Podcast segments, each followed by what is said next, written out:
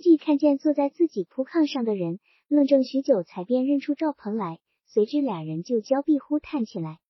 黑娃久久的瞅视着赵鹏，头上缠裹着一条脏兮兮的蓝布帕子，穿着一件褐色的蓝色对襟布衫，肩头缀看一块白布和一块黑布补丁，衫子的下襟过长，插住了前，又盖住了屁股，黑色布铺。又缀着蓝布和紫红色的补丁，脚上蹬着一双恶麻六道的麻鞋，白布裹毡从脚趾一直缠扎到膝盖，从头顶有帕子到脚下的裹缠布，全都污染着草枝树叶漆斑和苔藓的干涸的黑色疤痕，脸上也布满污垢，耳轮里和脖梗上积结着黑色的垢甲，鬓角露出来的头发粘成粘片，与白鹿镇小学校里。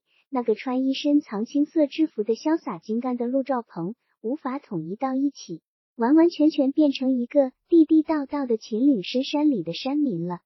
如果寻找破绽，就是那一口白色牙齿。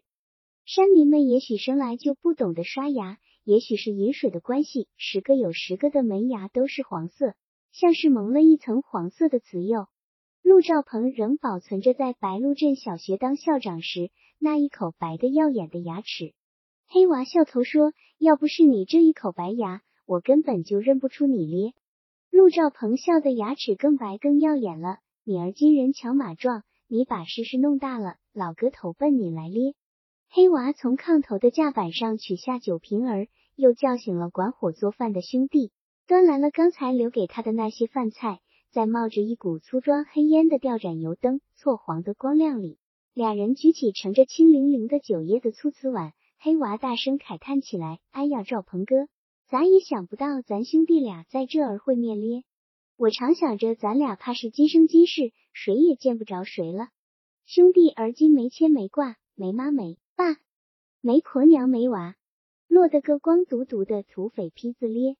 喝呀喝呀，咱兄弟俩敞开喝。”借着酒兴，黑娃把他揣着赵鹏的手条，怎么寻找习旅，怎么从士兵受训到成为习旅长的贴身警卫，怎么参加暴动，极致踩着麦捆子似的尸体死里逃生，怎么落草山寨一下子倾吐出来。说完大哭：“赵鹏哥，我只听你说那农协闹革命，穷汉的翻身哩，是想到把旁人没撞动，倒把自个闹光闹尽了，闹得没个落脚之地了。”赵鹏的脸膛也泛起红色。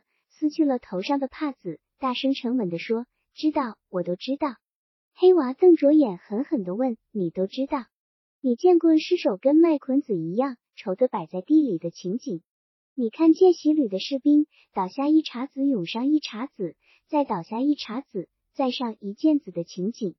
你知道旅长抱着机枪杀得两眼着火的情景？我挨枪子的时光，洗旅长还活着。”后来就不知道他死了呢，还是活着。赵鹏仍然不动声色地说：“你说的情景我都知道，策划那场暴动时我也参与了。习旅长那阵子还没死，带着余部出潼关到了河南，东逃西躲一月之久，还是没有站住脚。他死的时候枕着机枪，我们唯一的一支能打仗的正规军就此完结了。”黑娃问：“事情过去了，我想问你一句。”你们策划暴动的时光，想没想到过这个结局？陆兆鹏说想到了。黑娃惊异的问：想到了还硬要伸着脖项去挨刀？陆兆鹏仍然沉稳的说：你忘了习旅长讲的七步诗的故事？做出诗是死，做不出诗还是死，就是这样。黑娃叹口气，完咧，到底还是给大哥奸了。陆兆鹏却冲动起来。玩不了，怎么能玩了呢？真正的革命现在才开始了。黑娃兄弟，黑娃正灌下一口酒，瞟了赵鹏一眼，垂下头，默默的写起一块眼粒肉，咀嚼着，良久才找到一句恰当的话：“革命开始了，你怎么有空儿到我这儿逛来咧？”陆兆鹏也找到一句恰当的话：“我嘛，瞅中你的好营生，入伙来了。”黑娃立即敏锐的做出反应：“赵鹏哥，你不耍笑。”赵鹏说：“我没耍笑，我来了就不走了。”入伙，黑娃当即说：“这话跟我再不能往下说，要说明日跟大拇指当面说。”陆兆鹏说：“那当然，你还是很义气。”黑娃说：“天快明了，咱们睡觉，明日个跟大拇指当面说。”黑娃一觉醒来，已是第二天傍晚，木杆上吊着的灯盏已经点火，在夕阳的红光里闪耀。那是一只生铁铸成的盆子，里面装着麻油燃着，一根擀面杖粗的油碾子，黑烟滚滚，空中漂浮着未燃尽的烟锈絮子。这是重要宴庆的信号。伙房里接连传出煎油爆炒的脆响，弟兄们如出进进，熙熙嚷嚷，显然是被好酒好菜鼓舞着。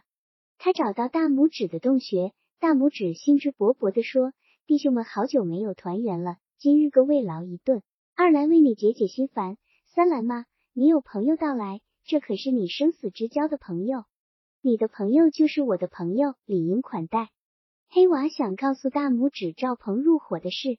大拇指仍然朗声说：“先吃了饭再说。”大吃猛喝一毕，尚未醉得倒的土匪们练开了功夫，有的练拳，有的舞刀，有的练枪法，有的练爬树翻墙，有的练捆缚敌手，倒显得生龙活虎。黑娃引看赵鹏进入大拇指的洞穴，大拇指不用寒暄，不讲客道，单刀直入。我的二拇指说：“你想入伙？”是的，赵鹏点点头。真的。大拇指套问：“真的？”赵鹏平静的肯定。你把“真的”这话连说三遍。大拇指盯着他说：“看你能不能说得出来。”好咧，好咧。赵鹏释然笑了，说：“真的也真的，说半真半假也是半真半假，可不完全是假的，完全是假的。”大拇指不屑地说，充满了自信，声音的平静愈显出透里知底的给然肯定。你是想把我的弟兄？纳进你的游击队，你入啥火哩？你比神瞎子的卦还算得准。赵鹏也很平静，没有一丝被戳穿的尴尬，坦然笑着反问：“真要这样，你说行不行呢？”天爷，空里的鹰地上的狼，飞的和跑的拢不到一搭吗？大拇指轻俏的调侃起来：“你是堂堂共产党头儿，我是土匪，咱也拢不到一搭咖，咱俩差不多。”隔秤上吊，吊分量差不了多少。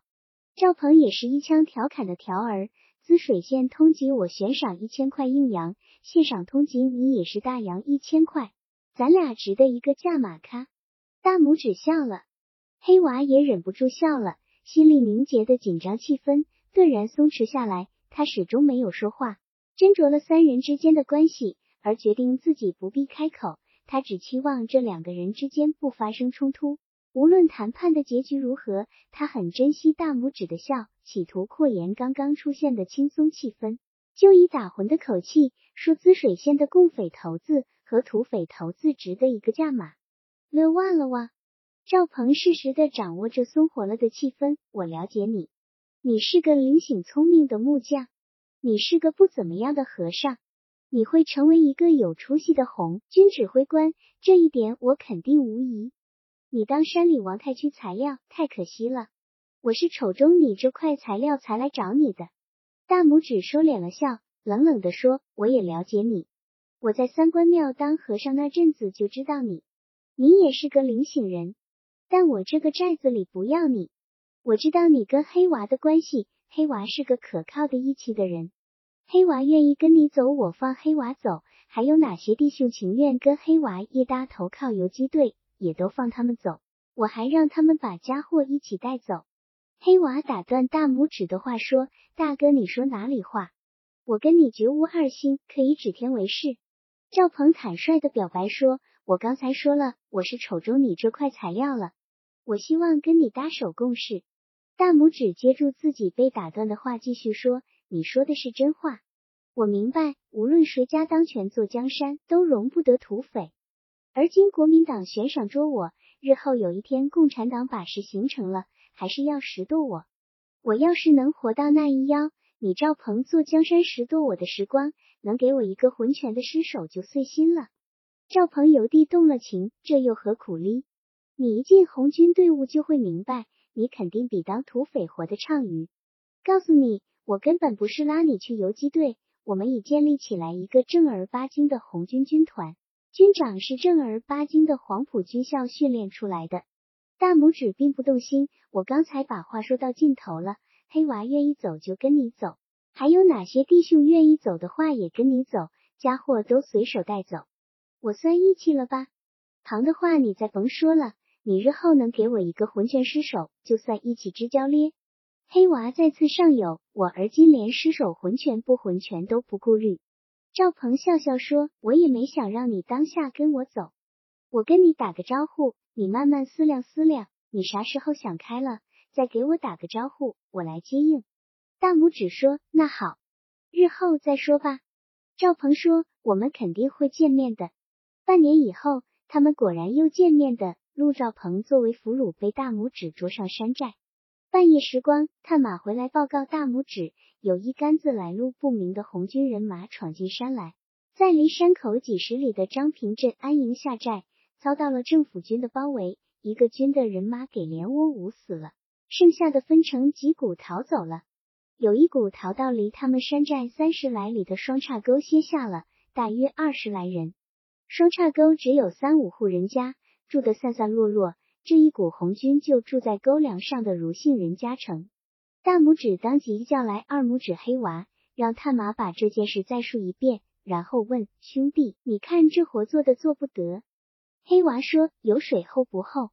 红军些比骨兽皮，量也没多厚，有水。”探马插话说：“他们都捐一杆快枪。”黑娃又问：“这一杆子红军打哪儿来的？是不是山里那几股游击队的一股儿？”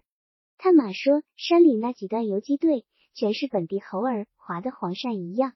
这杆子红军是从山外闯进来，人生地不熟，刚进山就给捂住了，弄不清哪达来的，反正不是南山猴儿。”黑娃说：“大哥，你定点儿。”你看中那二十几杆快枪的话，我带弟兄们去拿回来就是了。大拇指却不像黑娃那样轻松。本来嘛，咱们跟红军游击队是井水不犯河水，各邀各的车，各撵各的辙。黑娃，你心里本不愿意错红军，你是怕我疑心你跟红军有私联才这么说。我也根本不想撞惹红军，这回不同，这杆子来路不明的红军蹬踏到黑窟窿里了。撞到旧家门板了，出山是决然出不去了。再往前走，或是再过上两天，让葛条沟那帮子扫风着了的话，非吃不结。红军手里的快枪就落到他们手里了。这样子的话，不如咱们先动手把家伙缴了。黑娃听了就折服了，大哥，我明白了，我去吆喝弟兄们。黑娃站在往常发号施令的石阶上，连连发出三声尖锐的呼哨。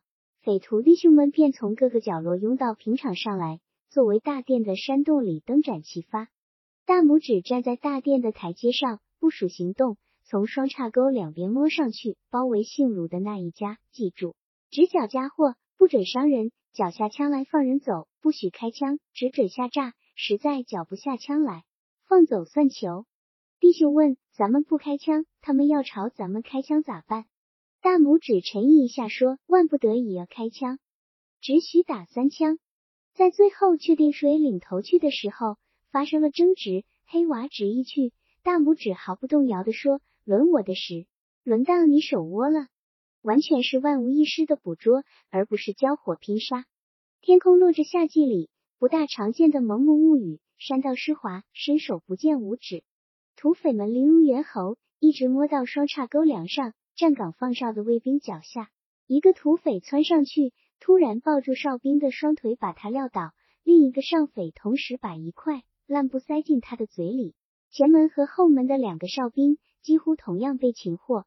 当土匪们准备破门而入的时候，低的屋脊上响了一枪，那儿还隐伏着一个暗哨。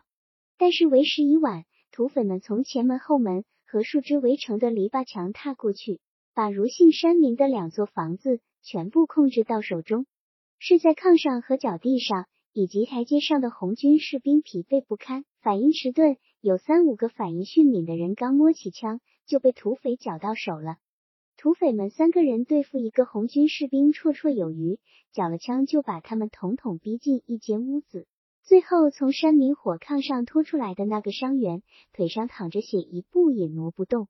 由一个红军士兵背着他从炕上挪到地下，大拇指命令所有俘虏转过身去面向墙壁，然后才让弟兄点着了一支火把，拿到那个匍匐在地上的商号面前一照，他几乎吃惊的叫起来：“那是赵鹏！”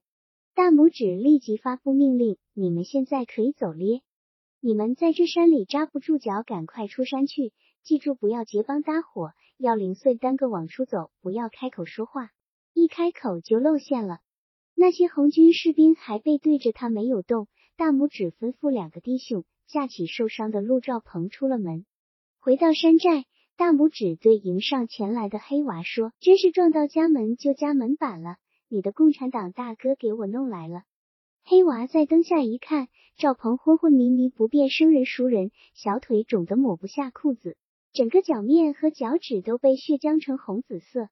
大拇指唤来大先生，大先生提着药葫芦跑来，用剪子割开左腿的裤子，用水洗了伤口四周的淤血，皱着眉对大拇指和黑娃说：“糟球咧，是个瞎眼儿。”枪子穿透了身体，被土匪们称作亮眼儿；未穿透被称作瞎眼儿。弹头还留在小腿肚儿里。大先生说有两个办法：一是将就着治好外伤，让人家出山进城到洋医院去掏枪子儿；二是我给他掏出来再治好。可咱没麻药，怕他受不住疼。你说咋治我咋治？大拇指瞅瞅黑娃，黑娃说干脆给他掏出来。大拇指对大先生说掏。大先生解开布包，取出一只带环儿的钢签儿，刚挨住伤口，赵鹏就惨叫起来。大先生迟疑一下，说：“这人没咱的弟兄皮实。”大拇指笑着对黑娃说：“就这副虚气儿，他还想入伙哩？咱伙里弟兄可都是断胳膊折腿不吭声，没这股子毒劲儿，还想入伙当上匪？绑起！”于是七手八脚把赵鹏的身子和手脚都摁绑在木板上。大先生说：“我下手了，话音未落，一下子就把那根带环儿的钢签子塞进伤口。”赵鹏撕肝裂肺似的吼叫起来。黑娃说：“把嘴给塞住，叫得人心烦。”于是又用烂布塞进嘴里。大先生捏那根钢签儿，在腿肚里寻找弹头，一挖一拐，又猛然一提，一串血肉模糊的东西，带着一股热血的腥气，从小腿肚里拉出来，扔到盛着清水的铜盆里。当啷一声脆响，水面上就绽开一片耀眼的血花，伤口里头的血嘎嘟嘟涌冒出来。大先生不慌不忙拨开药葫芦的木塞儿，把紫红色的刀剑药导人伤口，拿一只带药勺儿的钢签往伤口里头塞，血流眼见着流得缓了少了，随之就止住不流了。大先生又掂起另一只药葫芦儿，往伤口四周撒上一层厚厚的黑色药面儿。然后用布条垫着麻纸缠裹起来。大先生瞅着被他折腾的完全昏死的赵鹏说：“没踩没踩，这人没踩，招不住我一刀的人都没踩。”他摸摸赵鹏的额头，拨下塞在赵鹏嘴里的烂布，把两粒黑色的药丸塞进口腔，灌下一口水，迫使赵鹏咽下去，然后说：“抬走，让他睡去，睡醒来就没糗事了。”第二天傍晚时分，赵鹏睁开眼睛，嚷着要喝水。他强挣着坐起来，把伸到眼前的水碗抱住一眼而光，才瞅着递给他水碗的人，惊奇的叫起来：“黑娃，黑娃，怎么是你？”黑娃抿抿嘴，没有开口。大拇指却说：“你忘了你说的咱们还会见面的话了。这回是我请你来认火儿。”赵鹏猛地转过头，瞅住站在炕脚地上的大拇指。我咋就落到你手里了？黑娃接网说：“你多亏落到大哥手里了。”赵鹏转着眼珠朝后倒下，靠在背后垫着被卷上，背不堪言的合住了眼睛，两个眼皮痉挛似的弹动着，眼角流出晶亮晶亮的泪珠儿。那是一场从一开始就注定的失败的进军。省委接到了一支红军武装企图攻打西安的密讯。派陆兆鹏化妆潜入红军部队，传达省委意见，要求红军指挥官做出一个详细周密的进攻方案。省委讨论之后才能做出决定，同时将西安地区守军布防的情况提供给红军指挥官，供他们斟酌自己的力量做出选择。陆兆鹏扮装成一个受聘赴任的教书先生，顺利的通过渭河平原，进入渭北高原之中刚刚创立的根据地茂清。茂清这个像遗落在山间的一粒羊粪一样默无声息的村镇，现在在北半个中国日渐显露声名。南有瑞金，北有茂清。冒青中华苏维埃的红色旗帜，在莽莽苍苍黄土高原上，看去却似一簇生动飞扬的火焰。共产党人在这里创建起来第一支农民武装，属作红三十六军。陆兆鹏的到来使红军最高指挥员之间的争论更加激烈，争论双方的力量对比是二比二。廖军长和王副政委干脆把进攻西安说成是葬送红军的冒险行动。江政委和全副军长力主进攻西安，理由比反对派要充足十倍。在二比二相持不下的时候，廖军长首先表现了妥协，才使进攻派占了上风。陆兆鹏向他们传达了省委意见，为一坚持不改初衷的王副政委重新挑起争论，是由是省委没有肯定这个行动计划。廖军长立即更改了违心的妥协，又恢复了反对派的真实面目。江政委倒很冷静的反问：“省委没有肯定，也没有反对进攻呀。敌方在西安的布防情况，我早已清楚不过。嫡系和杂牌正大眼瞪小眼，乌龟丑王八。咱们趁这个空子正好得手，缓后无论乌龟吃了王八，还是王八吃掉乌龟，他们就成铁板一块，无缝可钻，失掉战机了。省委要我们报一个详细作战计划，是多此一举，一切已经成熟。”江政委对廖军长的摇摆不定有点生气，用一句粗话讽刺说：“尿尿去了屙下屎来，连吸筹都拿不住了。这样子的话，怎么带兵打仗？你可是咱们四个人中独独上过军校的指挥员呀，同志！”廖军长脸红了，不仅没有发火，诚挚的声音令人感动。江政委，你挖苦我两句我不在乎，我弄起这一杆人马来，这实不容易。我只单臂弄不好，又丢光了咧。陆兆鹏心里颤悸了一下，这个长着四方脸盘、英俊漂亮的陕北汉子，一口鼻音浓重、言辞笨拙的话令他感动。廖军长是黄埔生，投身国民革命，战功赫赫。国共翻脸以后，他带着他拉出来的那一部分队伍，参加了习旅的暴动。暴动失败后，他就成了光杆司令。几年间，又创建起红三十六军来。江政委是省委派到三十六军来的，他很尊重这个前额突出、有点像列宁面孔的政委，似乎也有点说不清为什么的窃惧心理。江政委说，军事行动上的摇摆不定，反映出思想立场的动摇。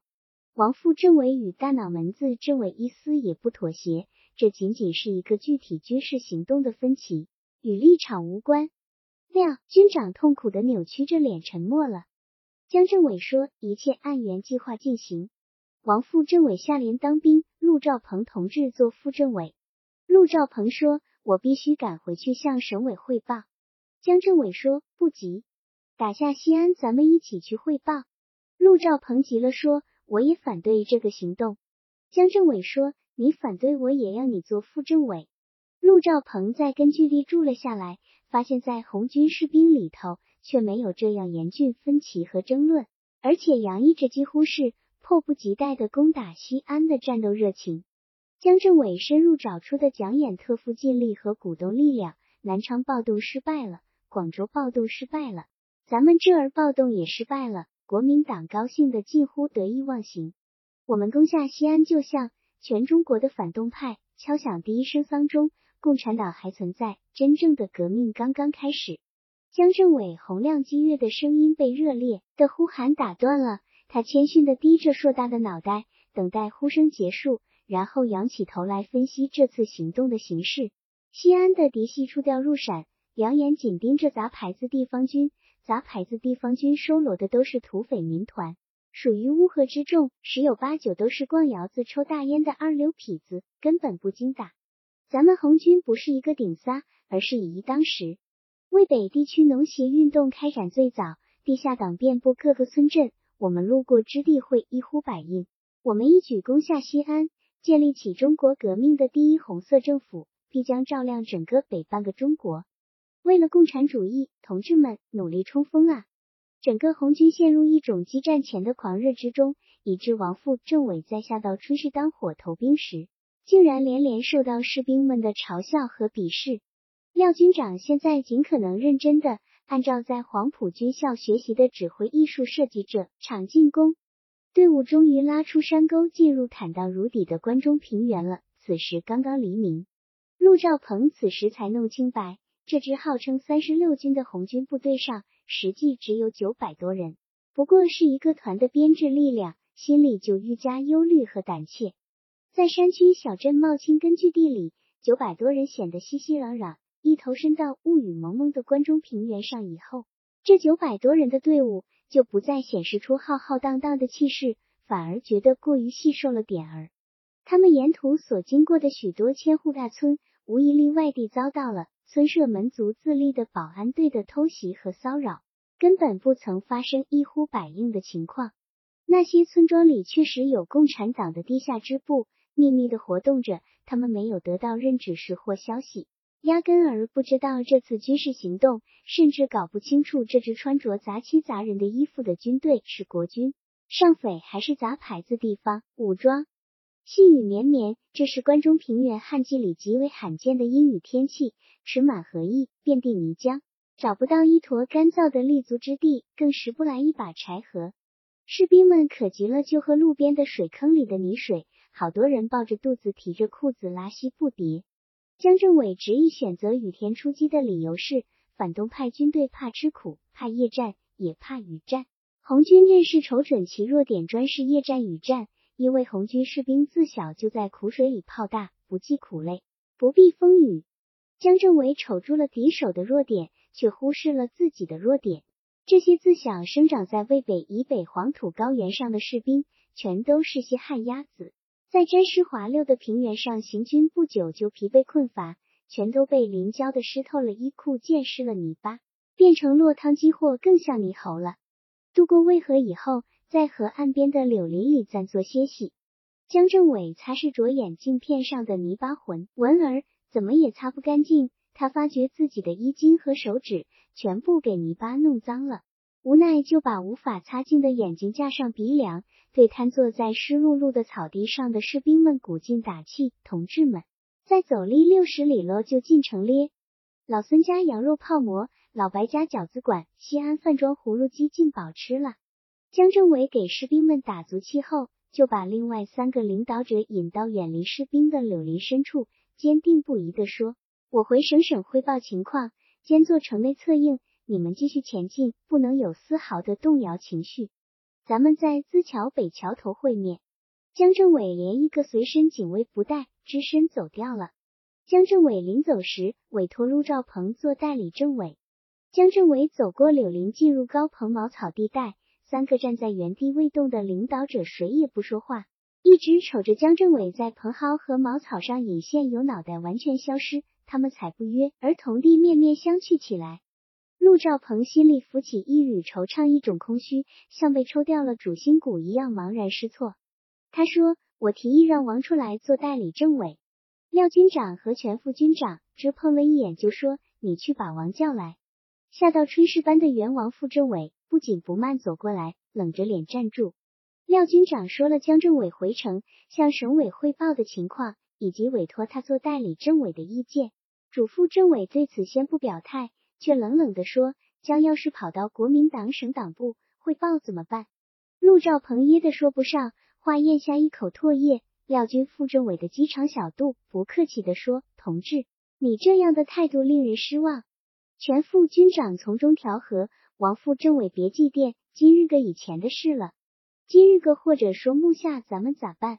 陆兆鹏立即附和说：“对，咱们下一步的事才最要紧。”王副政委仍然冷冷地说：“往回撤，撤回茂亲还来得及。”廖军长惊诧而又生气的问：“你这意见是出于对队伍的负责，还是跟江志气赌输赢？”王副政委说：“这怎么分得开呢？”廖军长窝气他说：“你们俩的意见呢？撤还是进？”全副军长现在变得异常耐心温柔起来，大家都冷静才好。我觉得现在撤回去的根据不充足。陆兆鹏觉得全副军长的意见与自己相吻合，随即说：“我同意全副军长的看法。”又对王副政委诚恳劝说道：“你的意见可以保留，你还是应该代理政委。”王副政委冷漠的笑笑，他说：“我还是回炊事班去好。”廖军长没有说话，连瞅一眼已转身离去的王副政委也没有，对陆兆鹏和全副军长说：“我们还得往前走。”队伍被集结起来，继续前进。近傍晚时，赶到资桥北边两个村庄之间的空阔地带。陆兆鹏和全副军长扮装成当地农民的模样，走进了滋水桥街道。在桥北头薛磨好久看不到江政委接应的任何迹象，俩人不敢再等，又离开镇子。全说我们像一条出了山的狼，天地开阔却危机四伏。赵鹏苦笑一下，没有说话。两人回到集结地。廖军长急不可待的把他俩拉到稍远一点的地方，以调侃的口吻说：“王副政委看来是倾倒向上了。”廖军长问也不问接应的事，告诉他俩一个严峻的事实：江政委没有回省委汇报。那么江政委到哪儿去了呢？半路上出事了或是？陆兆鹏忙问：“你的根据？”廖军长公开了一个秘密：队伍出山前，他背着江政委派人进城向省委汇报。要求省委具体指示这次进军的方案。汇报的同志刚刚回来，让队伍赶紧撤回茂清或先进入秦岭隐蔽。陆兆鹏似乎顿然变得轻若一根羽毛，随便一股微风都可以掀起他来。那是一种真切的彻底灭亡的顶感。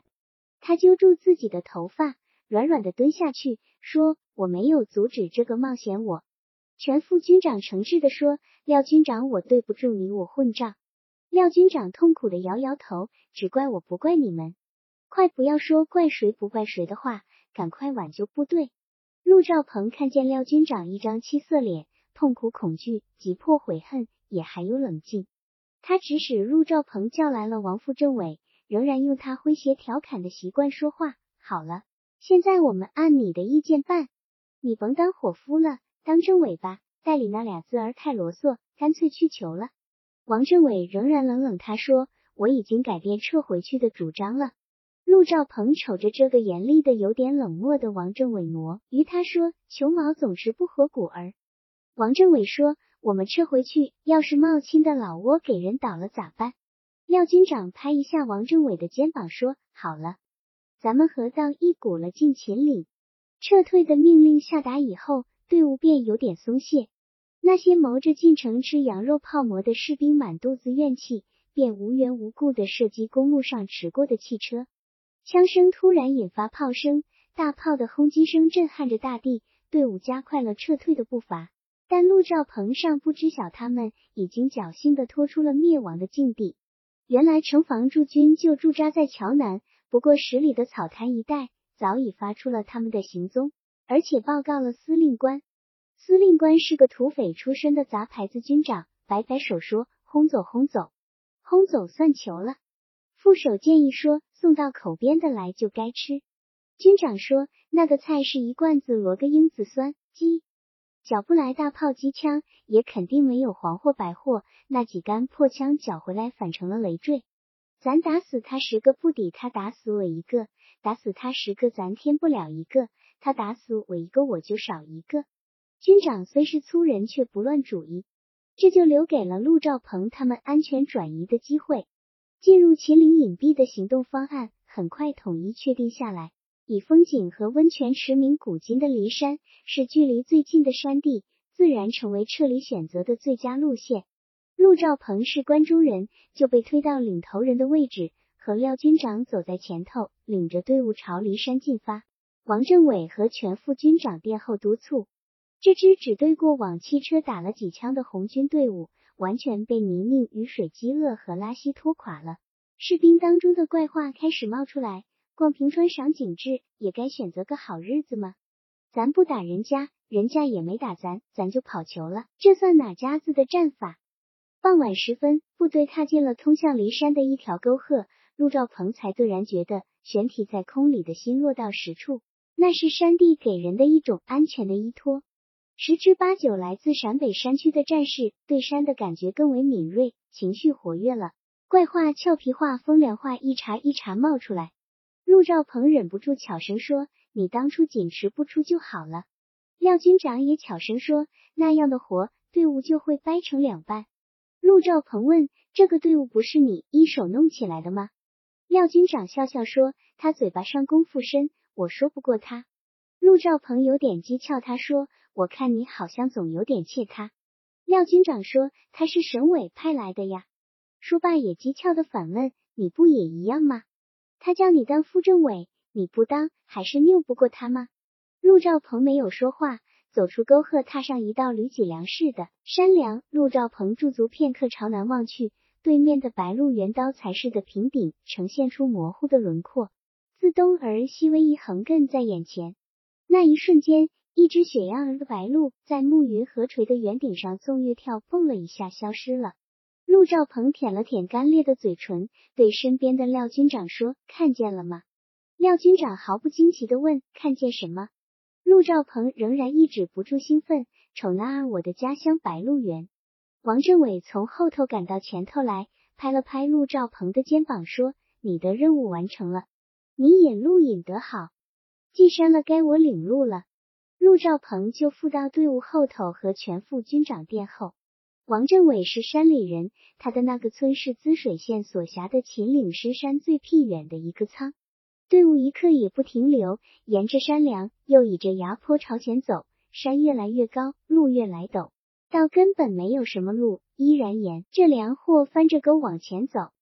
天色完全黑下来，跌翻绊倒的人呻吟着、叫骂着，再爬起来往前走。战士们已经没有说俏皮话的兴趣了，正好借机以咒骂发泄心中不满。全副军长是进攻派，他的意见被否决。怀着深沉的惭愧和羞耻的心绪，一声不吭跟在队伍后头。陆兆鹏几次和他搭话，他都不行，就忍不住玩笑式刺了这位陕北军长一句：“你全副军长难道还为风肉泡馍憋气？”他仍然不行不响。临近午夜，队伍进入秦岭深处的张平镇驻扎下来，全镇动员了十几户人家，一起点火熬烧包谷馓子。士兵们喝罢就躺下。陆兆鹏刚刚睡下，就被枪声惊醒，密集的枪声响成一片，像母亲在锅里炒包包谷花的密集的脆响。他从腰里拔出手枪，冲出住屋，跌进一个长满藤蔓和青草的壕沟，却是躲在那里观察一下阵势。随之就悲哀的发现，张平镇四周完全被包围了，敌人像合围的网一样，从南北两面低山坡和东西两边的山道围堵过来。红军战士四处奔逃，无法形成突围力量。他贴着一条低矮的坡根往前窜去，小腿感到了麻木和沉重，大约是在冲出屋子后门时挨上枪子了。陆兆鹏往前窜一截，就伏下来隐蔽一会儿，看着敌人黑漆漆的身影从他头顶的缓坡上越过去。他的头脑十分清醒，十分镇静，这使他自己也很吃惊。那一刻，他心里甚至自豪的闪出一个念头：行啊，我还行。他穿过那面坡，愣进入一条河沟，发现了和他同方向往前跑的人影，急中生智喊叫起来：“三十六，三十六，三十六，跟我走！”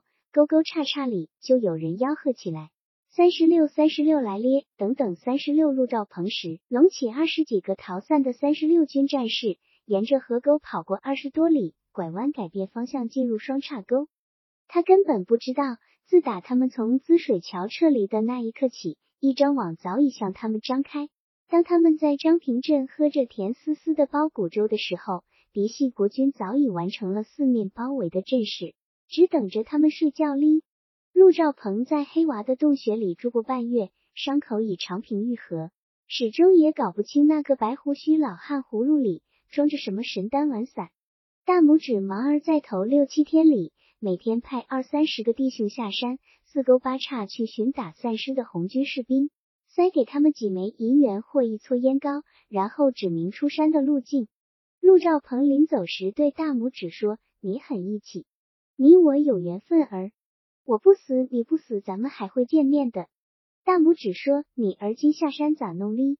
你的队伍没有了。”陆兆鹏说：“我得再去弄出一个军来。”黑娃亲自护送赵鹏出山，鸡蹄二便时走出峪口，俩人便分了手。黑娃说：“啥时候需用兄弟帮忙，你尽管开口。”陆兆鹏说：“要说嘛，我还是那句老话，你在考虑，你的山里王不能再当下去了，哪怕招安县保安队也行。”黑娃一愣，赵鹏再次肯定的点点头，颔首，转身大步走了。久雨初晴的夜空洁净清爽，繁密的大大小小的星星一起闪烁，星光给白鹿原单调平直的圆顶洒下了妩媚和柔情。陆兆鹏沿着滋水河川的小道走着，看看黎明即将临近，就斜插到通往原坡的一条小径，一直走到坐落在半坡上的白鹿书院。朱先生刚刚起来，掂着一把长柄笤帚走到院庭。陆兆鹏说：“先生，我还得给你添麻烦。”朱先生一句话没说，拉着他走进一间屋子，你上回住过的老地方咧。陆兆鹏说：“这回我只待一天。”天黑夜静了，我就走。朱先生也不问他从哪儿来到哪儿去，吩咐师母给他拾掇早膳。赵鹏吃了饭就倒头睡下了。陆兆鹏醒来，天已昏黑，知了在书院里的树杈上叫成一片。他吃了点晚饭，躲到前院朱先生的书房来。朱先生抬起头，摘下花镜，搁下毛笔，神色略显紧张。你还待在后头屋，待会儿夜静时我就动起身了，没事儿。随之坐下来，顺手拈起桌边上一撂纸页看，在国民记事总栏的末尾一条中写道：年月约共匪三十六军覆灭于本县张平镇。陆兆鹏的眼睛久久盯住那个匪字，没有说话。朱先生说：“你知道不知道在张平开的这一仗？”陆兆鹏说：“知道。”朱先生问：“真的全军覆没了？”随即把一张报纸拉过来递给赵鹏。就像这报上写的一样，陆兆鹏接过报纸，头版有一条醒目的大号黑字标题：“全歼共匪三十六军于滋水县张平镇。”陆兆鹏说：“全军覆没是这样的，我就是从山里逃来的。”朱先生惊愕的哦了一声，瞅着他说：“你又把本事光了。”陆兆鹏放下报纸，平静他说：“三回了。”朱先生说：“你还干？”陆兆鹏苦笑着说：“啥时候连我也识了就不干了。”说着换出一副好强的口气：“如果我的老本儿食不了，你老也长寿。我将来再请你老把县志上这个匪字改成军字。你看你的弟子像匪吗？”朱先生稍一愣下，一时还说不出话来。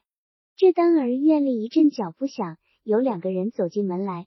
竟然是国民党滋水县党部书记岳维山，后边跟着一身县保安队戎装的白孝文，双方一时都惊愣住了。岳维山迅即清醒过来，拱手说：“欧阳陆先生，你这么多年好呀。”陆兆鹏也从惊诧中镇静下来：“你是明知故问啊，岳书记。”岳维山说：“说的是，咱们曾经共过事吗？我希望咱们再一次共事。”陆兆鹏说。你先前跟我共事，而今跟孝文搭帮共事了，我插不上手了。没关系，孝文也是原上人，俺俩还是本家子兄弟。岳维山说：“咱们还是可以重新共事的呀。”陆副政委，你的江政委已经进了省党部一块共事了，所以说你我在滋水县再次携手。陆兆鹏没有听清后边的话，耳朵里嗡嗡嗡响起来。江政委果真叛变了吗？天哪！早就看到这一步的王政委倒在张平镇那户农家的猪圈旁边，再也爬不起来了，尸体也不知被扔到哪里去了。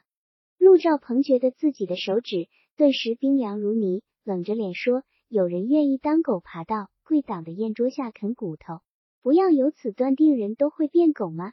岳维山哈哈一笑：“我真是服了你了。那农协你赔光了，策划渭北暴动输光了。”好容易凑合起来一个三十六军，你又输光赔尽了，连堂堂的政委也反叛了。你老兄这么折腾下去，陆兆鹏说：“你现在很得意，我能想得到。可你说俏皮话的本领还不老道咖？